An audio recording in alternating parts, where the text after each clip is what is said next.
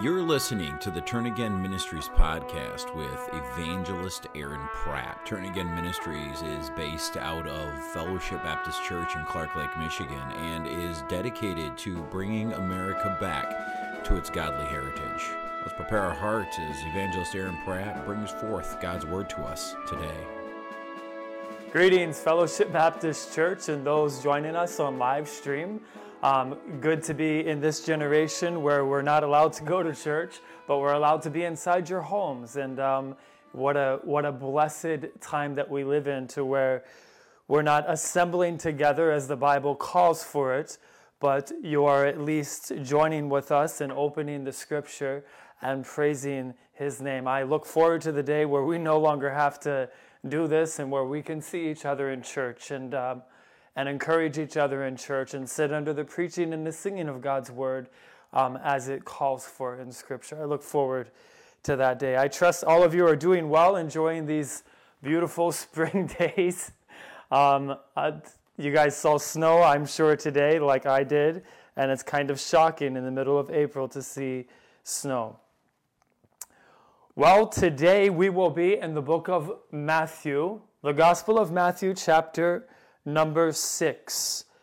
The Gospel of Matthew, chapter number 6, and we will begin reading in verse number 24. I'll make no promises, but I'm pretty sure I will not go as long as I did last time. That was a lot to get through, and um, I cut it down as much as I can. So I'm pretty sure I won't go as long, so please bear with me. We are in Matthew chapter 6 and verse number 24. No man can serve two masters, for either he will hate the one and love the other, or else he will hold to the one and despise the other. Ye cannot serve God and mammon. Therefore I say unto you, take no thought for your life, what ye shall eat, or what ye shall drink, nor yet for your body, what ye shall put on. Is not the life more than meat, and the body than raiment? Behold the fowls of the air, for they sow not, neither do they reap, nor gather into barns, yet your heavenly Father feedeth them. Are ye not much better than they? Which of you, by taking thought, can add one cubit unto a stature? And why take ye thought for raiment? Consider, consider the lilies of the field, how they grow. They toil not, neither do they spin. And yet I say unto you that even Solomon in all his glories was not arrayed like one of these. Wherefore, if God so clothe the grass of the field, which today is and tomorrow is cast into the oven, shall he not much more clothe you, O ye of little faith? Therefore took no thought, saying, What shall we eat, or what shall we drink, or wherewithal shall we be clothed? For after all these things do the Gentiles seek. For your heavenly Father knoweth that ye have need of all these things. But seek ye first the kingdom of God and his righteousness, and all these things shall be added unto you. Take therefore no thought for the morrow, for the morrow shall take thought for the things of itself. Sufficient unto the day is the evil thereof. Our Heavenly Father, we thank you for the scripture. We thank you for live stream, Lord. We just pray that you would get Satan's hands out of live stream who would prevent those from hearing your word open this evening, Lord. I pray that you would eliminate all distractions, Lord. I pray that you would quiet the kids, Lord. We are now in a time where there is no nursery, and we, we, we desire to see the nursery more than other, ever, Lord. And I, I just pray that you would Quiet the kids this evening. Keep them quiet, Lord, that you would be the nursery for us this evening. Heavenly Father, I pray that you, your Spirit will speak to us. We need your Spirit to speak to us. We're needy people and we, we don't know how much we need it, Lord, but we know that you know what we need. And so we pray that you would provide for us the conviction that we need and the encouragement that we need. We pray that your word will go forth this evening, Lord, and that you would make great changes in the lives of individuals. And Lord, I pray for the soul that does not know you this evening, that's listening in, whether they're a part of fellowship, Lord, or, or they're just listening in, Lord, I pray that you would show them that you love them, show them that you died for them, show them that you want to see them in heaven. We pray for these things in your name. Amen. No man can serve two masters, for either he will love the one and hate the other, or else he will hold to the one and despise the other. Ye cannot serve God and mammon. When you see that word mammon in Scripture, that word, def- that word is defined. It refers to those things which are material, material things. Material things are necessary for life. They include food and drink. They include your clothing. They include your housing. And they include um, all the other pleasurable things that we have in this life. They are things that we can hold in our hand. They are possessions. Mammon is possessions. Possessions in and of themselves are not evil. Jesus here, though, makes a very strong distinction and a very strong statement saying, No man can serve two masters. And it's interesting that verse number 24 comes between what follows and what precedes. What we see before this passage, this passage that I just read to you, refers to taking thought, or we will say for now, worrying and being consumed with worries over and fears over how we're going to pay our bills and how we're going to make ends meet uh, god rebukes. Jesus rebukes the disciples and his and his followers for taking thought for raiment saying that if you do so then you're not serving god but you're serving mammon. And this is sandwiched in between a passage of scripture that comes before this where Jesus begins, and it's familiar to most of you, I'm sure. Lay not up for yourselves treasure in heaven where moth and rust does corrupt and where thieves broke through and steal. So, what we have here is what precedes this is a, is a rebuke of the sin of covetousness. And sandwiched in between this is Jesus saying, if you're covetous, you serve mammon and not God. And then what proceeds this verse from verse 24 onward is worry and fear over our finances and over the possessions and the material things that we have. And Jesus is saying, if you worry about those things, then you also serve mammon. And so we have here a sin that twin sister sins that are two sides of the same coin. The first deals with covetousness, and the second deals with taking thought. The person who is covetous now in their wealth will be consumed with worry when they are poor. And the person who is consumed with worry when they are poor will be consumed with even more riches and even more covetousness when they are rich. They are twin sins. Jesus is very black and white. He says that no man can serve two masters. And if you are serving riches, if you are serving possessions, if you give your time and your thoughts and your energy to what you can consume on this earth, then Jesus says that you don't love God, you hate God. That you don't hold to God or cling to God and keep Him close to you, that you push him away, that you despise him, that you hold a low opinion of him. Is God loving enough to provide for you? Does he care? Does he care about you? Does he see your need? Is he able to see your need? Does he care enough to look your way? Is he looking your way now in your time of need? So the God that sees your sin and your, your worry and your, your chasing after mammon and your worrying over mammon, he sees your sin and he convicts you of those things, but he can't see your need? What kind of God is that? How very little power is that? The God who cared so much to send his son to die for you doesn't care that you have a need? What an insult to an all loving and all knowing and a benevolent heavenly Father to be consumed with thoughts about material things. Why do you despise him? I know that sounds extreme when we say that when we when we hold to material possessions and when we worry about what we shall eat or what we shall drink or how we shall be clothed, that it's despising God, but that's exactly what Jesus says. That you despise God, that you hold him away, that you hold a low opinion of him. Ye cannot serve God and mammon. There is no gray line here. You cannot serve mammon and love God. You can say that you believe God loves you, but your words equate to vanity if you carry the weight of worry with you in this life. What would you think if one of your children looked at you between every meal, wondering whether or not you were going to be loving and caring and notice enough to give them their next meal? You cannot serve God and mammon. It's easy to say that God owns the cattle on a thousand hills when times are plentiful, but if you cannot do that when times are hard, then those words are just empty statements to you. They don't actually mean anything that will make a difference in your life.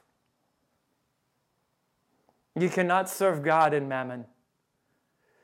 You cannot call him Jehovah Jireh, the God that provides, yet when financial struggles hit, all of a sudden he's no longer a God that provides. And you have to find some other way to provide for yourself because somehow in your mind, God has abandoned you and you need to figure this situation out for yourself. Somehow, God in your mind is such a heavenly Father in the good times, but in our minds, He's abandoned us and not much of a heavenly Father in the tough times. You cannot serve God and mammon.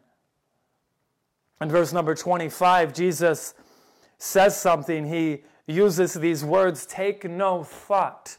Therefore, I say unto you, take no thought for your life, what you shall eat or what you shall drink, nor yet for your body, what you shall put on. And he repeats that statement, those three words, take no thought. In verse 25, he says, um, Take no thought for your life and your body. In verse 27, he says, How is it profited if you take thought?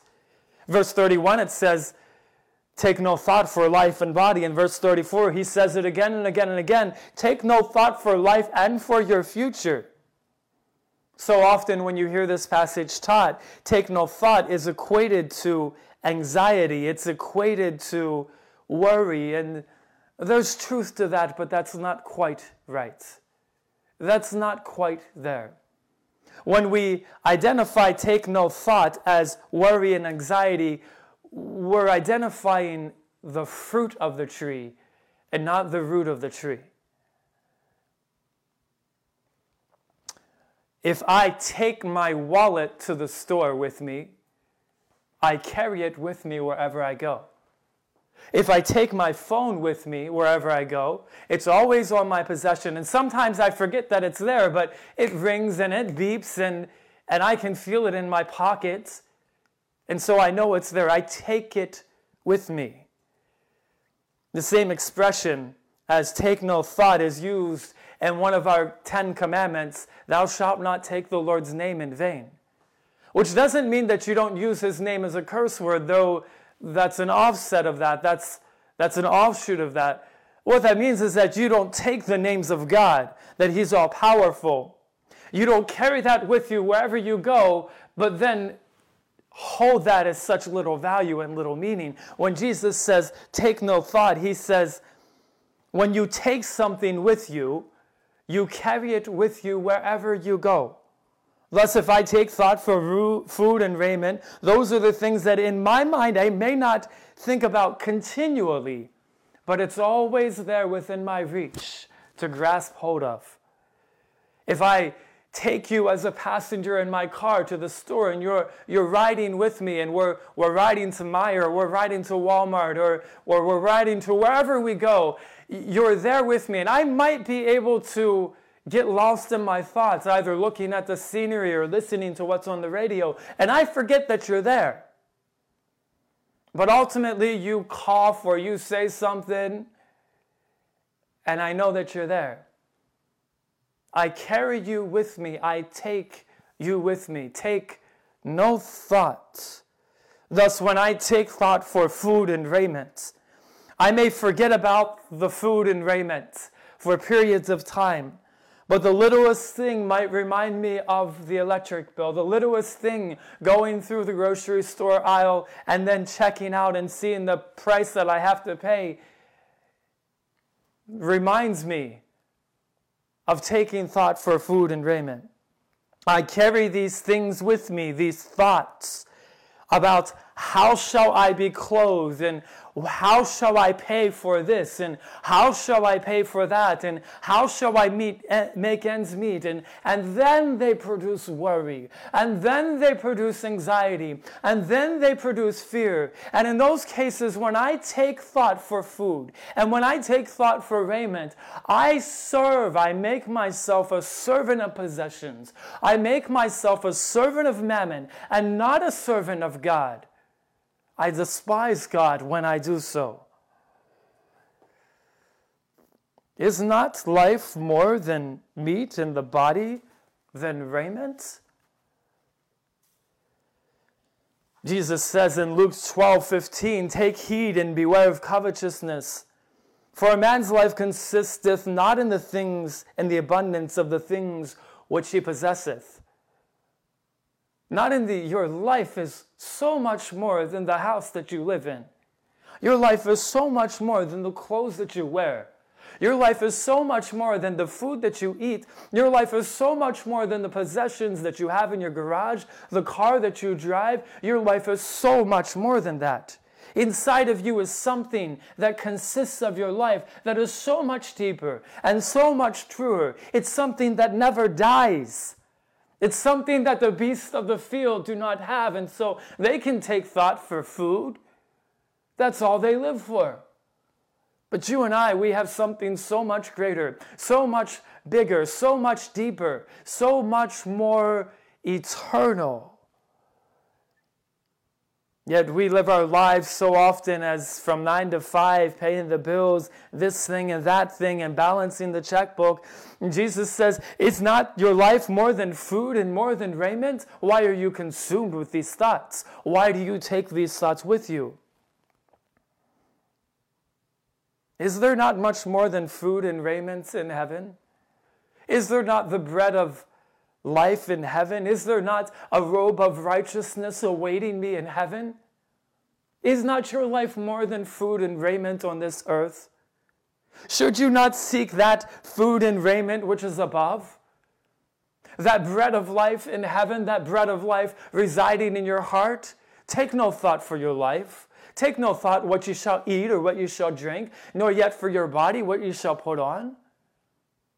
Is not the life more than these? Job understood this. He says, Neither have I gone back from the commandments of his lips. I have esteemed the words of his mouth more than my necessary food. We need food to survive. If we don't eat after a long period, after a little period of time, we will die. If we don't eat after a little period of time, we will grow weak and we will grow famished and we will, we will grow weary. We need food to live. And Job said, as important as that is for my body to continue to exist in this world, in order for my heart to continue to beat and the blood to continue to flow through these vessels, more important than that is the words of the mouth of my God. The words written in this book, Christian, are so much more important than the food that you eat and the water that you drink. You, you, rarely go a day without food, but how many of you want today without opening the word of life? Verse 26 Behold the fowls of the air, for they sow not, neither do they reap, nor gather into barns, for your heavenly Father feedeth them. They sow not. The birds of the field, they, they don't make plans for the future, they don't budget. They reap not, they don't, they don't even really work for their food. They, ga- they don't gather into barns. They don't store things up for a rainy day in case of famine. They don't save, they don't save for retirement. They don't save for a rainy day. And of course, there's nothing wrong with these things. Obviously, the Bible says if a man will not work, he's worse than an infidel. And there's wisdom and there's biblical wisdom to saving up and making plans for the future and budgeting your money. Yet the problem is that so many of us allow these things to control us and consume us. So many of us allow the things of, of our house payment and our food and our clothing and our retirement and our, oh, all so many financial security issues that rise up in our minds. And we allow these things to be, instead of just taking care of them and placing them in the hands of God, we take thought to those things. We carry those things with us wherever we go. We worry about the stock market. We worry about our retirement. We worry about this thing and we worry about that thing because we've been carrying the load of these thoughts with us wherever we go. When Jesus said, Cast your load and cast your burden upon me, for my yoke is easy and my burden is light. Take no thought. Take no thought for those things. You solve them, you do those things, you make your budget, you do your work, you pay your bills, and you save what you can, and you leave the rest to the Lord. You take no thought. And Jesus concludes this verse in saying, Are you not much better than they? Are you not much better than they, the birds of the field? I will praise thee, for I am fearfully and wonderfully made. Marvelous are thy works, and that my soul knoweth right well. In Genesis 1:27, God explains to us how very special and very important we are. How much more important we are than any beast of the field, than any other animal that exists, because we're very different from them. And Genesis 1:27 the Bible says God so God created man in his own image. In the image of God created he him. Christian, you are created in the image of God. There's something very special that he sees inside of you. And if God then looks at the ravens of the field and the birds and the beasts of the field and he feeds them and He gives them their necessary food from day to day. Are you not much better than they, you have, who have been created in the image of God? The birds don't worry about what they will eat, but you and I, who have been created in the image of God and are so much better than they, we worry about what we will eat. And you understand, Christian, let me pause here for a moment. I know that we live in the United States of America and we're not in the Philippines. That at this time and this point in the history of our country, we do not actually have to worry about food. If you don't have enough money to pay for your food, then the government will help you pay for your food. We don't live in a nation where, where people are starving for their food. So you understand when I talk about food and raiment, I'm talking about so much more than that. All of your material possessions. In Luke chapter 12 and verse 26, the companion passage of this, Jesus says, If ye then be not able to do that which is least, why take ye thought for the rest?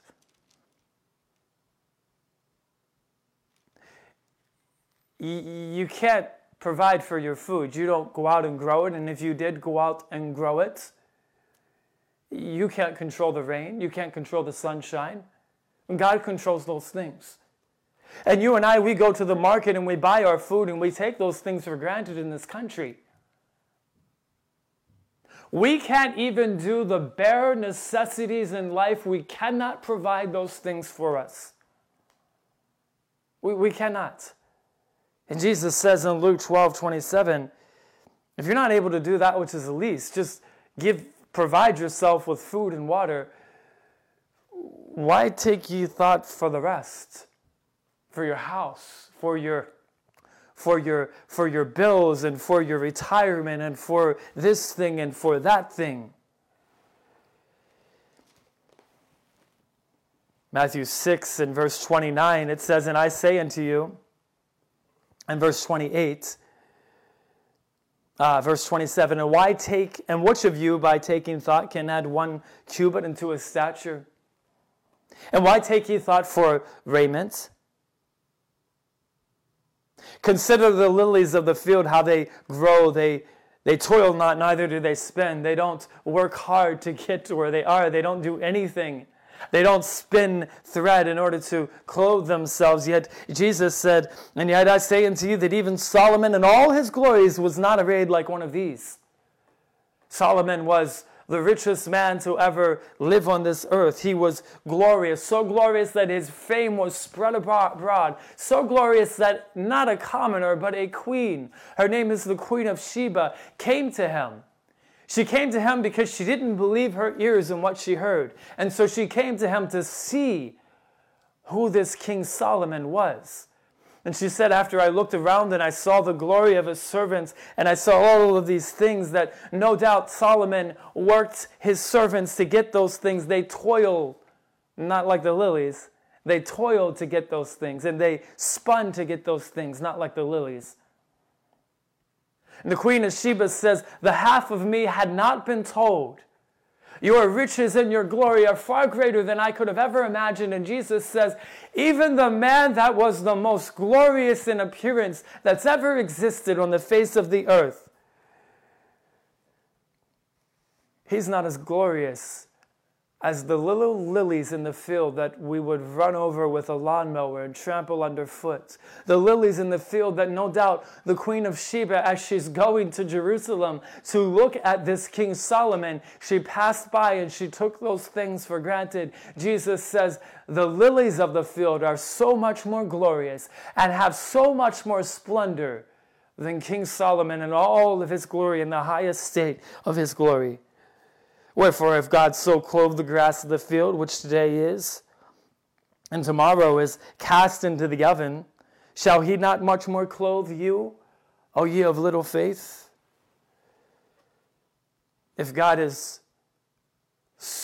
has his eye on the grass of the field, the lilies, so much so to where he clothes them and he feeds them things that you and I take for granted, things that are so much less than us.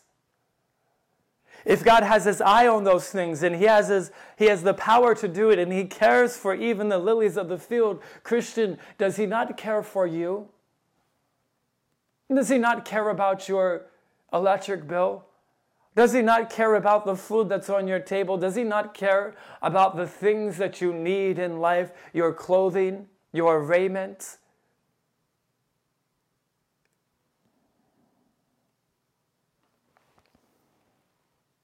Those things that are of so little value that today they grow up and tomorrow they're cast into the oven. You and I, Christian, we're not much different than those things of the field. Man is not much different than the things of the field.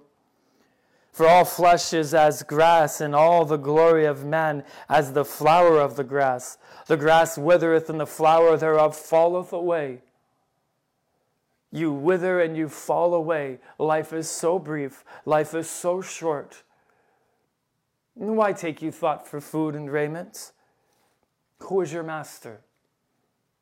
Is your master the Lord God or is your master Mammon?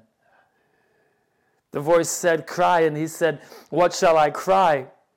All flesh is grass, and all the goodliness thereof is as the flower of the fields.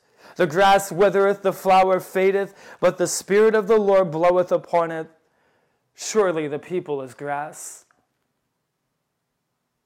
You are grass, Christian. Your life is so short, it's a vapor that appeareth for a little while and then quickly vanisheth away. You're grass. And all of these things that you're consumed about in this life, your food and your raiment and all of those material possessions, you're so consumed of those, but those things will burn up just like the grass and just like you. Are you not much better than they? Are you not much better than the fowls of the air? Are you not much better than the grass of the field? Are you not much better than the beasts of the field? You who have been created in the image of God, are you not much better than they? Will he not feed you? Why then then you toil your years in life worrying about your possessions and taking your thought with your possessions and carrying those thoughts with you to wherever you go to where they produce this worry and this fear and this lack of faith in God as a heavenly Father that provides for you and that cares for you. O ye of little faith, Jesus says. Shall he not much clothe you, O ye of little faith? Harden not your hearts as in the provocation in the day of temptation in the wilderness. When your fathers tempted me, proved me, and saw my works 40 years, they saw the wonderful things that I did for them, yet they still doubted that I would provide for them.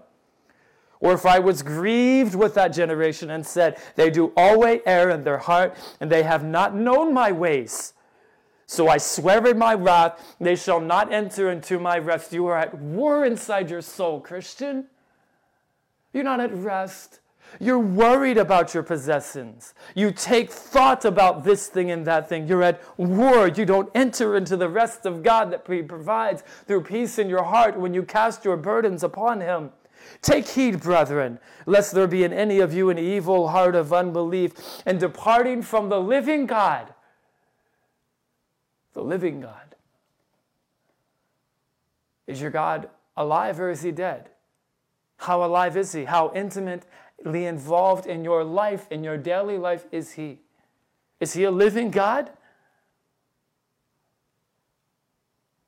Therefore, take no thought, saying, What shall we eat? Or what shall we drink? Or wherewithal shall we be clothed? As it is written, Man shall not live by bread alone, but by every word that proceedeth out of the mouth of God.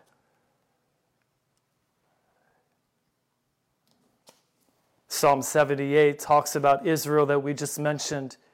Their temptation, their provocation of God, and they tempted God in their heart by asking meat for their lust. They had enough. God had provided for them in miraculous ways, but they weren't satisfied with it. They wanted more. Their God was mammon.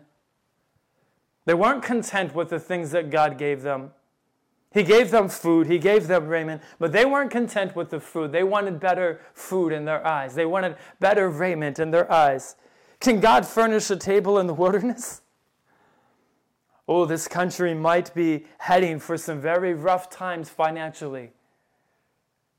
You need to understand that God is not a servant to the stock market crashing. He can still provide for you.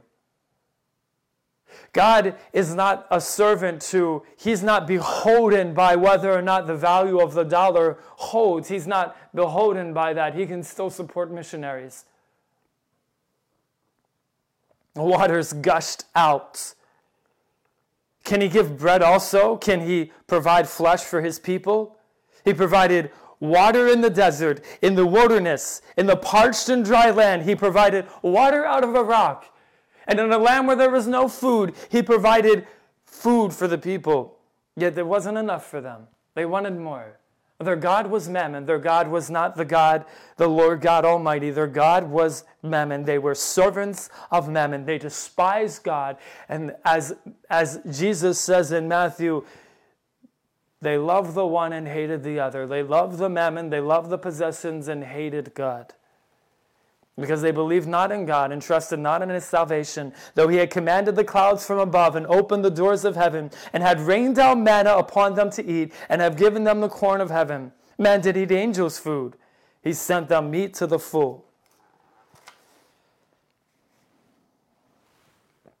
So often we can get discontent with the possessions that we have. It's not new enough. It's not it doesn't look the way that we want it to.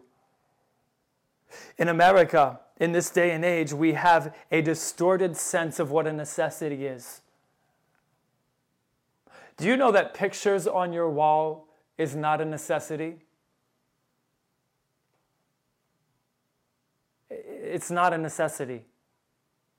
Do you know that the vast majority of what you have in your home is not a necessity? Man, do you know that the vast majority of those tools you have in your shed is not a necessity?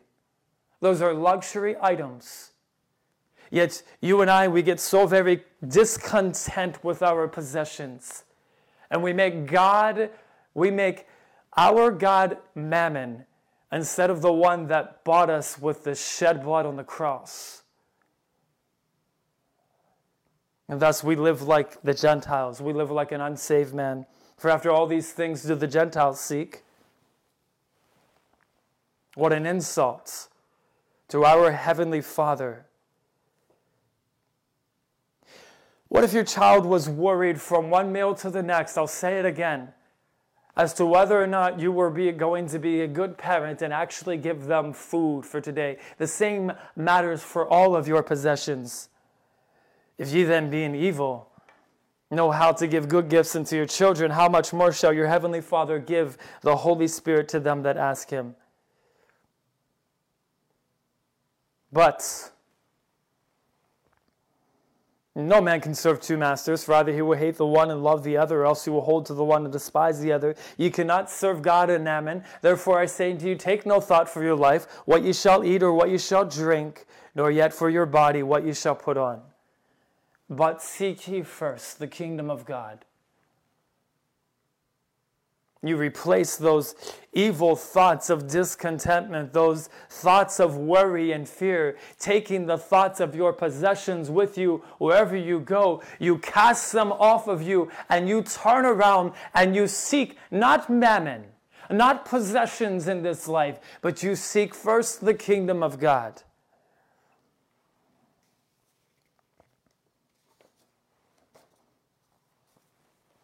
Israel during the exile, they went back to Israel.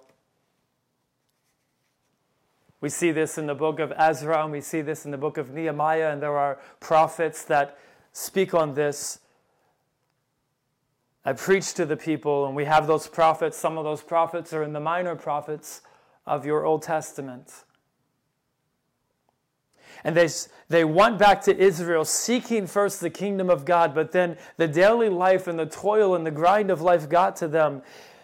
And it got to the point where the house of God was laying waste. What they had sought to do, why they came back to Jerusalem in the first place, they had completely missed it. And instead of doing that, they were more concerned about their own possessions. Is it a time for you, O ye, to dwell in your sealed houses, in this house lie waste? Consider your ways.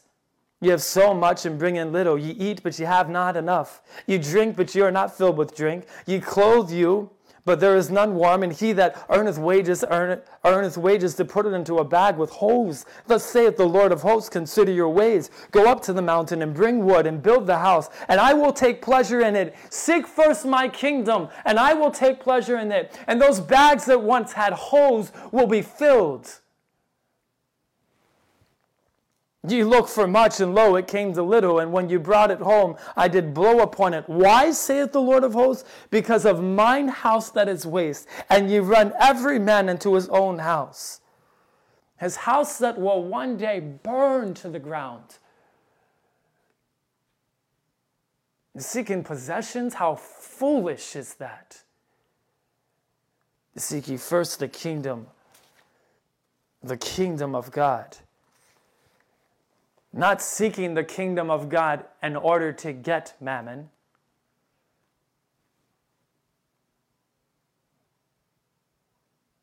But seeking the kingdom of God because you want the kingdom of God, because you desire Jesus and you desire nothing else in return. And maybe Jesus will bless you then with more mammon, but your true blessings are the eternal riches in heaven. Verily I say unto you, ye seek me not because ye saw miracles, because, but because ye did eat of the loaves and were filled. Who is your master, Mammon or Jesus? Labor not for the meat which perishes, but for that meat which endureth unto everlasting life, which the Son of Man shall give unto you. For him hath God the Father sealed. Seek ye first the kingdom of God. What is the kingdom of God? The kingdom of God is not meat and drink, no, but righteousness and peace and joy in the Holy Ghost. Where do we find the kingdom of God? Behold, the kingdom of God is within you. How do we seek after the kingdom of God? Oh, blessed are the poor in spirit, for theirs is the kingdom of God. Seeking the kingdom of God as a little child. Blessed are they which do hunger and thirst after righteousness, for they shall be filled. Oh, you can hunger and thirst after mammon, and you'll never ever be filled. Though you're the richest man on earth, though you equate your riches to that of Solomon, the richest man to ever live, you will always be hungry for more mammon and you will never be filled. But blessed are they, at peace, happy. Happy are they which do hunger and thirst after righteousness, for they shall be filled the kingdom of God. The kingdom of God has a jurisdiction, it has land, and that land is inside of your heart, Christian. You were born again into the kingdom of God, the real estate that is inside of you, and everything that you are, and everything that consumes you, and everything that you consist of was bought by the blood of Jesus Christ. Therefore, you're not your own. What is inside of you is not your own, it's God's. He is King of kings and Lord of lords in your heart. Seek ye first the kingdom of God. Yet many Many of us are at civil war inside of our souls, and we have no peace and we have no rest because we're seeking after the God of mammon instead of Jesus Christ. We're at civil war. We've taken back pieces of land inside of our hearts, and there's darkness and there's light, and they're fighting against each other, and we can never have rest and we can never have peace because our God is mammon, and we're at war with ourselves, and we're at war with God inside of His own kingdom inside of our hearts. When you seek mammon, you are seeking your own kingdom and not the kingdom of God. Please tell me, Christian, how it is that you can have a door, a sign over the doorpost of your heart that says this is God's kingdom, yet there are certain rooms inside of your heart that do not belong to Him. Please tell me how the two can be true. Please tell me how you can give God the right to make decisions in some areas of your life, but not all areas of your life. He's allowed to make decisions about which church you go to, but not by who not about who you're employed by. He's allowed to make decisions about who your pastor is, but not about who your friends are. He's allowed to make decisions about some of the entertainment that you consume, but not all of them. He's allowed to make decisions about how you dress on Sunday morning, but not allowed to make decisions about how you dress when you go to Meijer.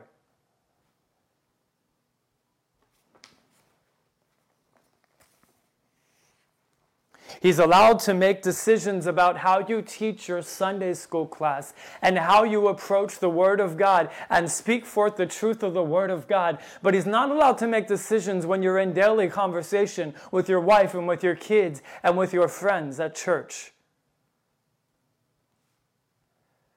Seek ye first the kingdom of God. His kingdom is inside of your heart. You seek that first and you give all of your heart to Him, every single room of your heart, hiding nothing from God. And you do that, and you will no longer be holden to the God of mammon. You will no longer be holden down by possessions. Many of you say, I don't want to worry about the bills. I don't want to worry about mammon. I don't want to be consumed about mammon, but I'm convicted and I feel like I'm consumed by mammon and I don't know how to get away from it. Jesus tells you that the solution is to seek first the kingdom of God. And if you do that, if you seek first the kingdom of God and his righteousness, you won't have time to think about and carry the thoughts of your possessions with you.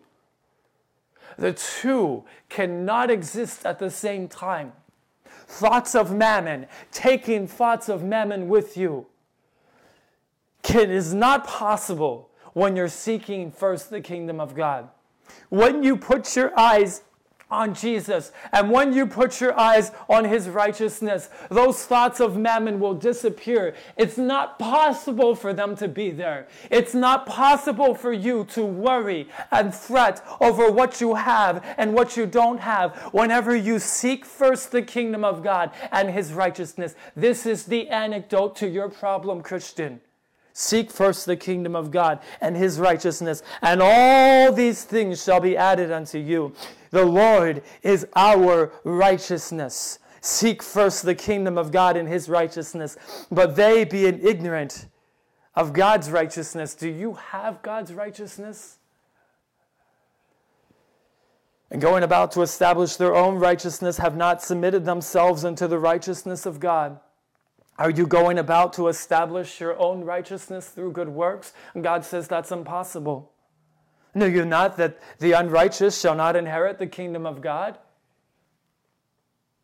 If you are going about to establish your own righteousness, then God says that you're unrighteous and you will not inherit the kingdom of God. You will not go to heaven when you die.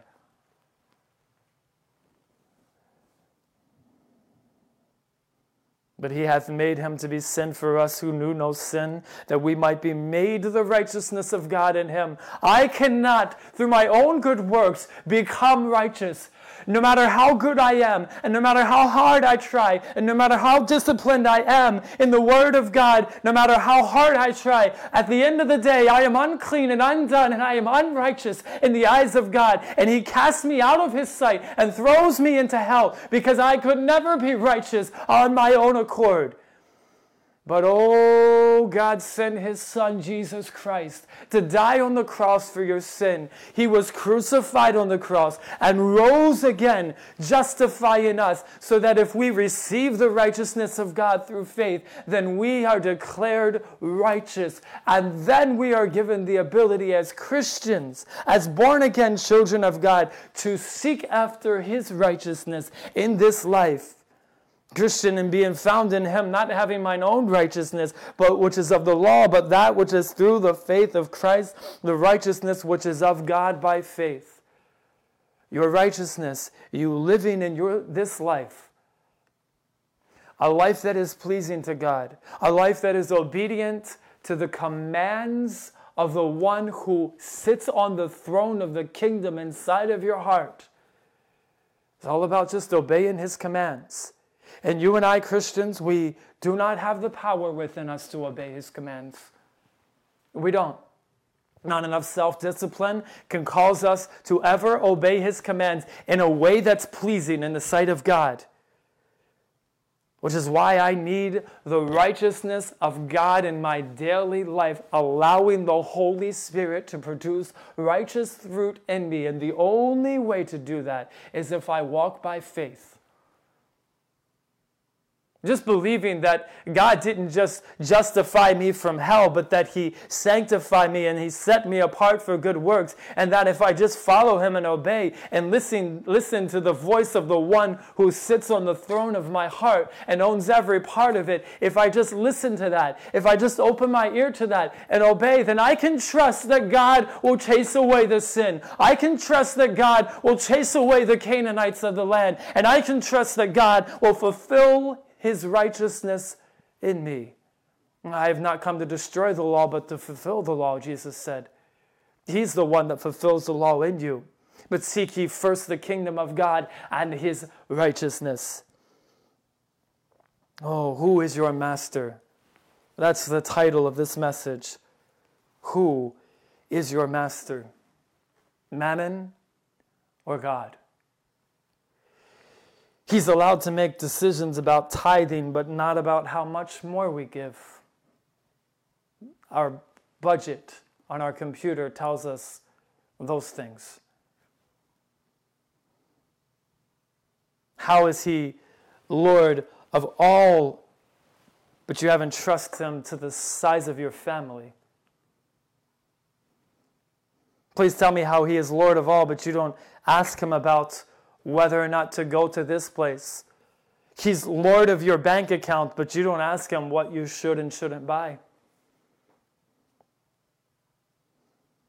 We often come far short of how beautiful our lives could be because we make the decisions in our lives out of fear and worry, out of taking thought for mammon, instead of seeking first the kingdom of God and just allowing Him to pour those blessings on us. Why don't you give them a try? I remember when I was in China, They had an unusual way of witnessing to lost folks. We get inside of a taxi and they tell me about the conversation they have with the taxi driver. Taxi driver's a Buddhist and they're talking to him and they say, Do you know Jesus? Why don't you give him a try? Why don't you just start praying to him and ask him to provide things for you and ask him for this thing and that thing and just see if he's real? See whether or not he is God. Christian, why don't, why don't you give him a try? Why don't you seek his kingdom and why don't you just devote your entire life and your all of your decisions to him? Why don't you ask him about even the small and minor things? In christian you'll be surprised. You will be surprised at how intimately involved god wants to be. And even what you consider to be the minor things in life You'll be surprised that when you ask the Lord in certain cases, not all cases, but ask the Lord that the food will be a certain price that the Lord somehow puts it on sale. You'll be surprised about how when you have a certain need and you ask for that need on that particular day, now somebody just so happens to slip a $1,000 your way. You'll be surprised that when you give every area of your life and allow Him to meet your needs, instead of worrying and taking thought of mammon with you wherever you go, where you seek first the kingdom of God, and allow Him to make the decisions in your life. Oh, why don't you give Him a try? What, what do you have to lose? What do you have to lose? By allowing God to make the decisions in your life, even those decisions that you feel like are so very minor, so very small. No man can serve two masters, for either he will hate the one and love the other or else he will hold to the one and despise the other. You cannot serve God and mammon. You cannot serve possessions and say that you also serve God. If you serve possessions, if you're consumed with thoughts over possessions, if you carry those things with you wherever you go, then Jesus says in this passage that you're not a servant of God, you're a servant of something that will one day burn up. You're a servant of something so foolish as to be possessions. And Jesus says, Why don't you seek me instead? Why don't you seek me and give me a try and find out and seek after my righteousness and allow me to be the ruler inside the kingdom of your heart? And watch me. Watch what I can do. Watch what I want to do. Watch me show myself to be the God that I am, the living God. And I'll add all those things to you. You don't have to worry. You don't have to fret. I'll add all of those things to you.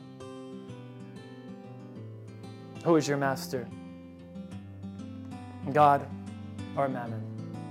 You have been listening to the Fellowship Baptist Church Sermon Podcast. We hope this message was a blessing and encouragement to you. If you would like more messages, visit our website at fbcclarklake.org, where all of our messages can be downloaded for free. Also, you can subscribe to the Fellowship Baptist Church Sermon Podcast on iTunes, Google Play, or SoundCloud. All of our messages are available for free. If you want to keep up to date on what's going on at Fellowship, follow us on Facebook, Twitter, or Instagram, where you can see what's happening at Fellowship Baptist Church. If you'd like to visit us, Fellowship Baptist Church is located at 3200 Reed Road, Clark Lake, Michigan. Thank you so much for listening, and we hope to see you back here again next time.